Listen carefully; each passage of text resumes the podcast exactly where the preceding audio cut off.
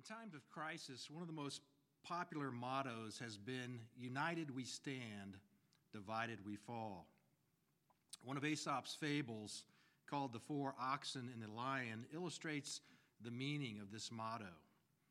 Aesop, Aesop tells the story of a lion that used to prowl around in a field where four oxen grazed.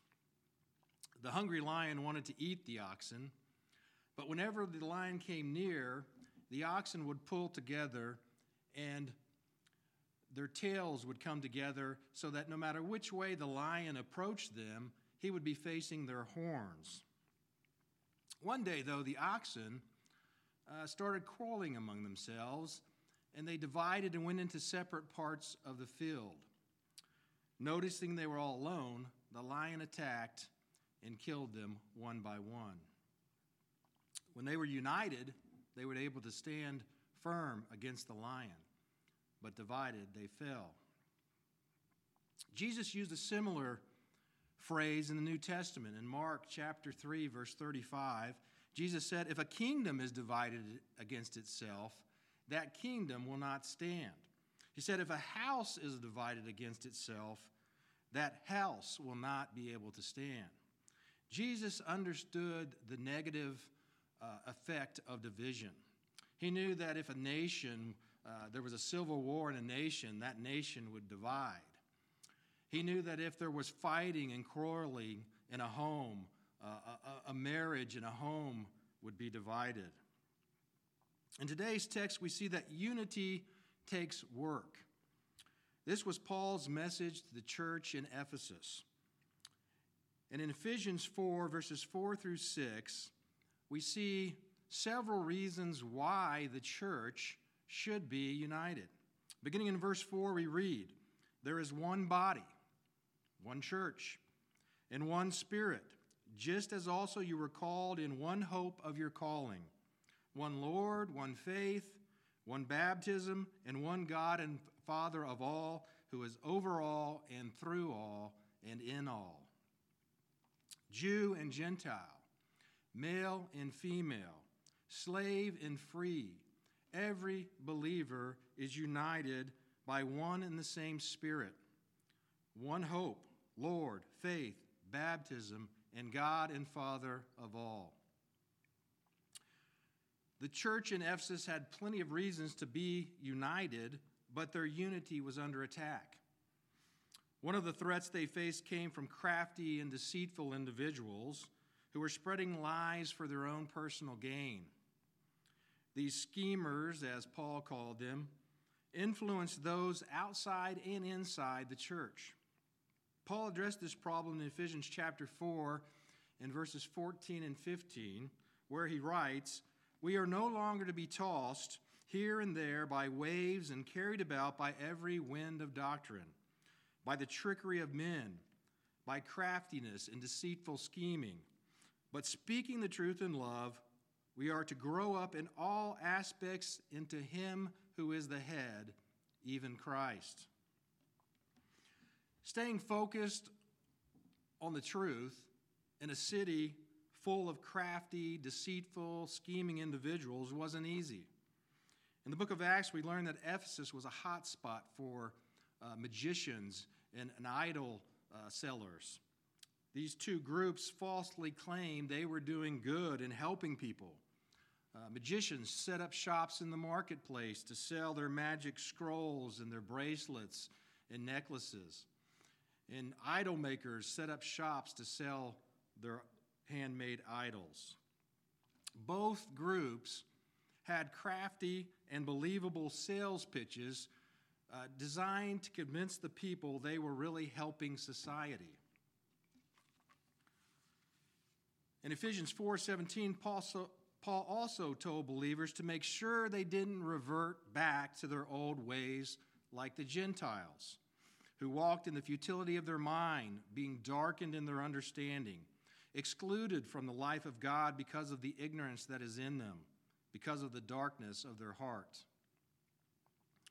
Paul called believers in Ephesus to maturity in the faith. He called them to humbly learn God's word and humbly speak the truth in love. The church in Ephesus was in a spiritual battle. The world they lived in, their own humanity, and the devil's influence were all against them. These are the same enemies that we face today that are striving to tear us apart. Fortunately, God has not left us defenseless. He has given us the instructions we need to preserve the unity of the Spirit in the bond of peace. One of those first instructions is found in Ephesians 4, verses 1 through, through 3, where we are called to walk in all humility. There, Paul writes, Therefore, I, the prisoner of the Lord, implore you to walk in a manner worthy of the calling with which you have been called, with all humility and gentleness, with patience, showing tolerance for one another in love, being diligent to preserve the unity of the Spirit in the bond of peace. In verse 1, Paul draws attention to the fact that he is a prisoner of the Lord, reminding the saints who is giving him his marching orders and who is giving them their marching orders, reminding the saints who he is trying to please and who they should be trying to please. In verse 2, Paul implored the saints to walk with all humility and gentleness, with patience, showing tolerance for one another in love. The word employ or entreat means to pull to one side. You can almost picture Paul pulling each individual believer away from the crowd and to himself, and not requesting, but pleading with them to walk in all humility. Paul never said it would be natural, he never said it would be easy, but he said it was necessary and it was possible. Paul also knew some believers were more mature than others. He knew temptation and disagreement would come, but he also knew God's people must and could stick together. Paul wasn't suggesting the church tolerate sin, he was simply encouraging the church to preserve the unity of the Spirit in the bond of peace. As God's people, we need to humbly work together for God's purposes. We are in a spiritual war with Satan and his adversaries, not with each other. Paul called the church in Philippi to unite as well. In Philippians chapter 1 verse 27, Paul said, "Only conduct yourselves in a manner worthy of the gospel of Christ, so that whether I come and see you or remain absent, I will hear of you that you are standing firm in one spirit with one mind, striving together for the faith of the gospel." Patrick Henry was a great hero of American independence. He's most famous for his declaration Give me liberty or give me death.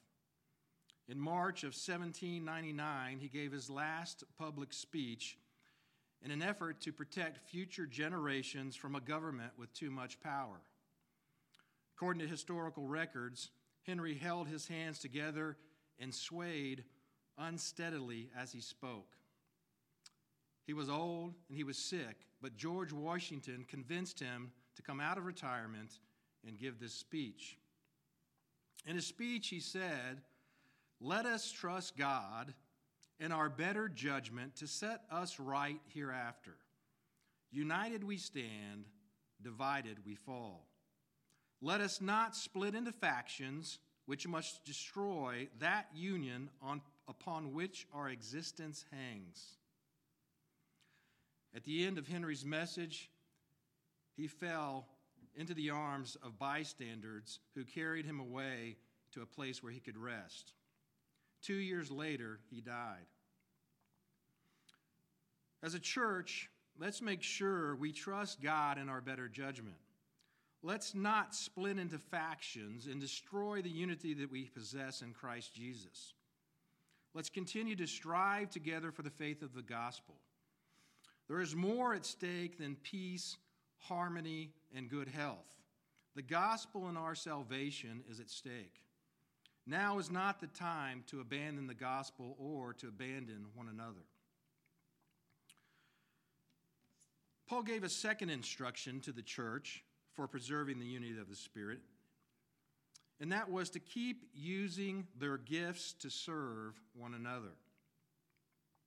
Beginning in verse 7 of chapter 4 of Ephesians, Paul writes, But to each one of us grace was given according to the measure of Christ's gift. Therefore it says, When he ascended on high, he led captive a host of captives, and he gave gifts to men. Now, this expression, he ascended, what does it mean except that he also descended into the lower parts of the earth? He who descended is himself also he who ascended far above all the heavens so that he might fill all things. And he gave some as apostles, and some as prophets, and some as evangelists, and some as pastors and teachers, for the equipping of the saints for the work of service, to the building up of the body of Christ. Before Christ returned to heaven, he gave gifts graciously to every believer. He also gave the church gifted leaders who could preach the good news and teach the saints how to live godly lives. The early church was built on the foundation of the apostles and the prophets, with Christ as the chief cornerstone. Once the New Testament was complete, uh, those offices ended, and God provided new leadership through evangelists, pastors, and teachers. Evangelists traveled preaching and explaining the good news. Pastors, who were also called elders, taught and shepherded believers in the local church. These leaders and teachers were responsible for equipping the saints. The word for equipping means fit or complete. It often used to describe the setting of a bone, so a bone could be healed and restored. Several years ago, I uh, broke my femur and it has since healed very well, but uh, there are still uh, certain problems that I have with that injury. I have to continually work out my shoulder and my elbow and uh, keep them stretched out. In Christ, our sins have been forgiven, but the effects of sin still linger.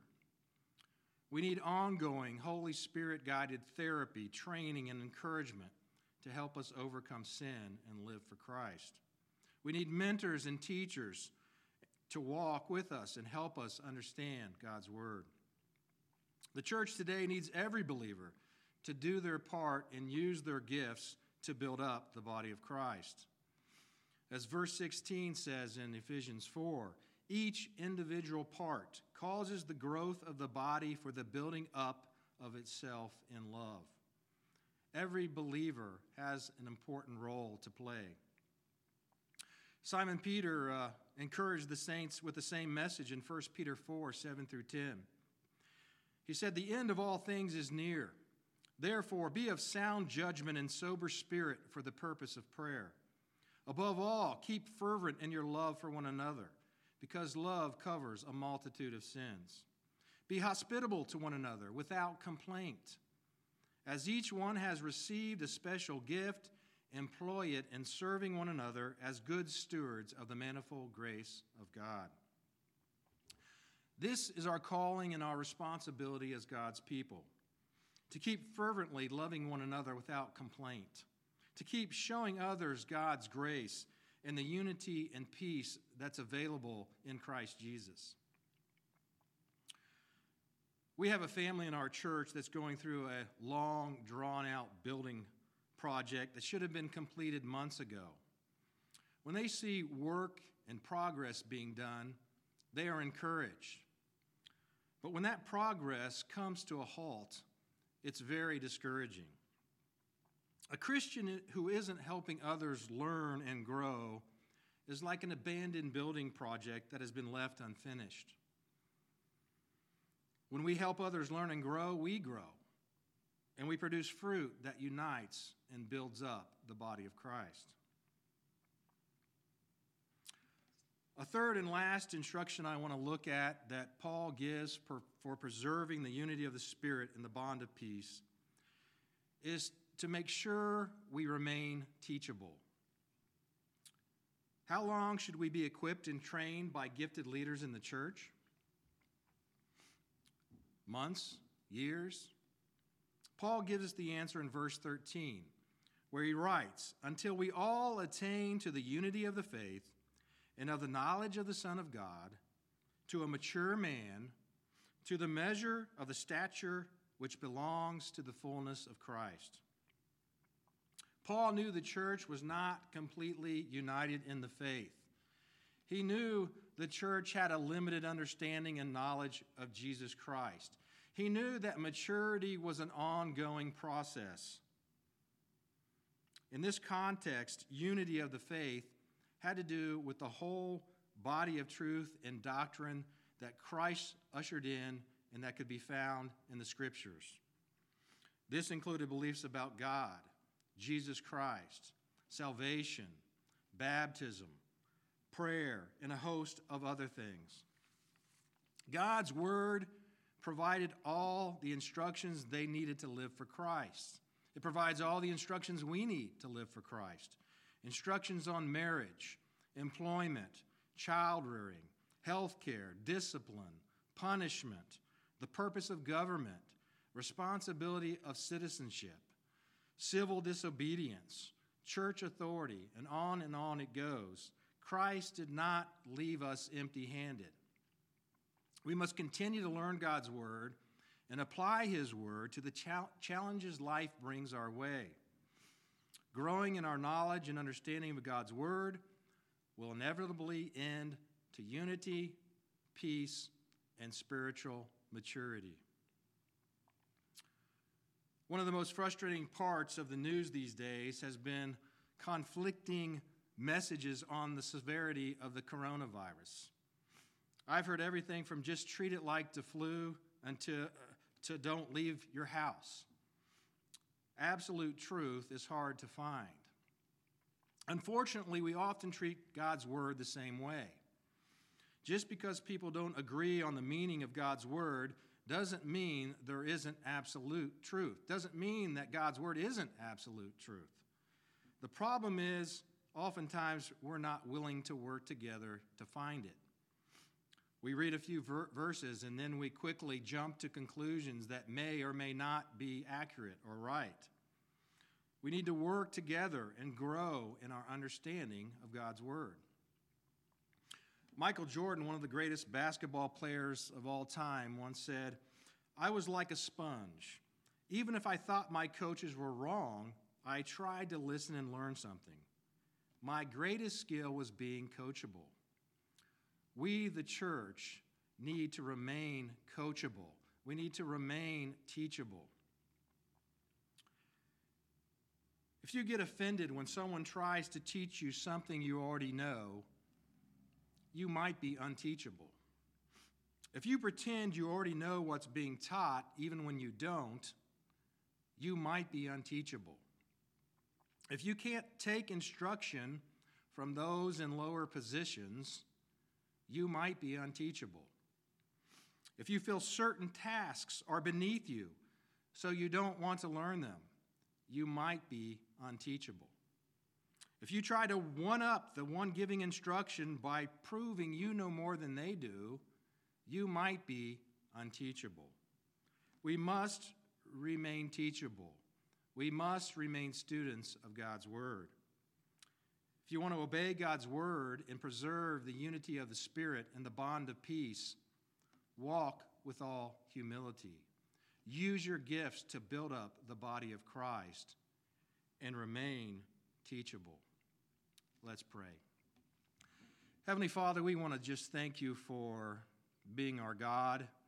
And during times like this, when uncertainty seems to prevail, Lord, we, we thank you that uh, we know you are still in control.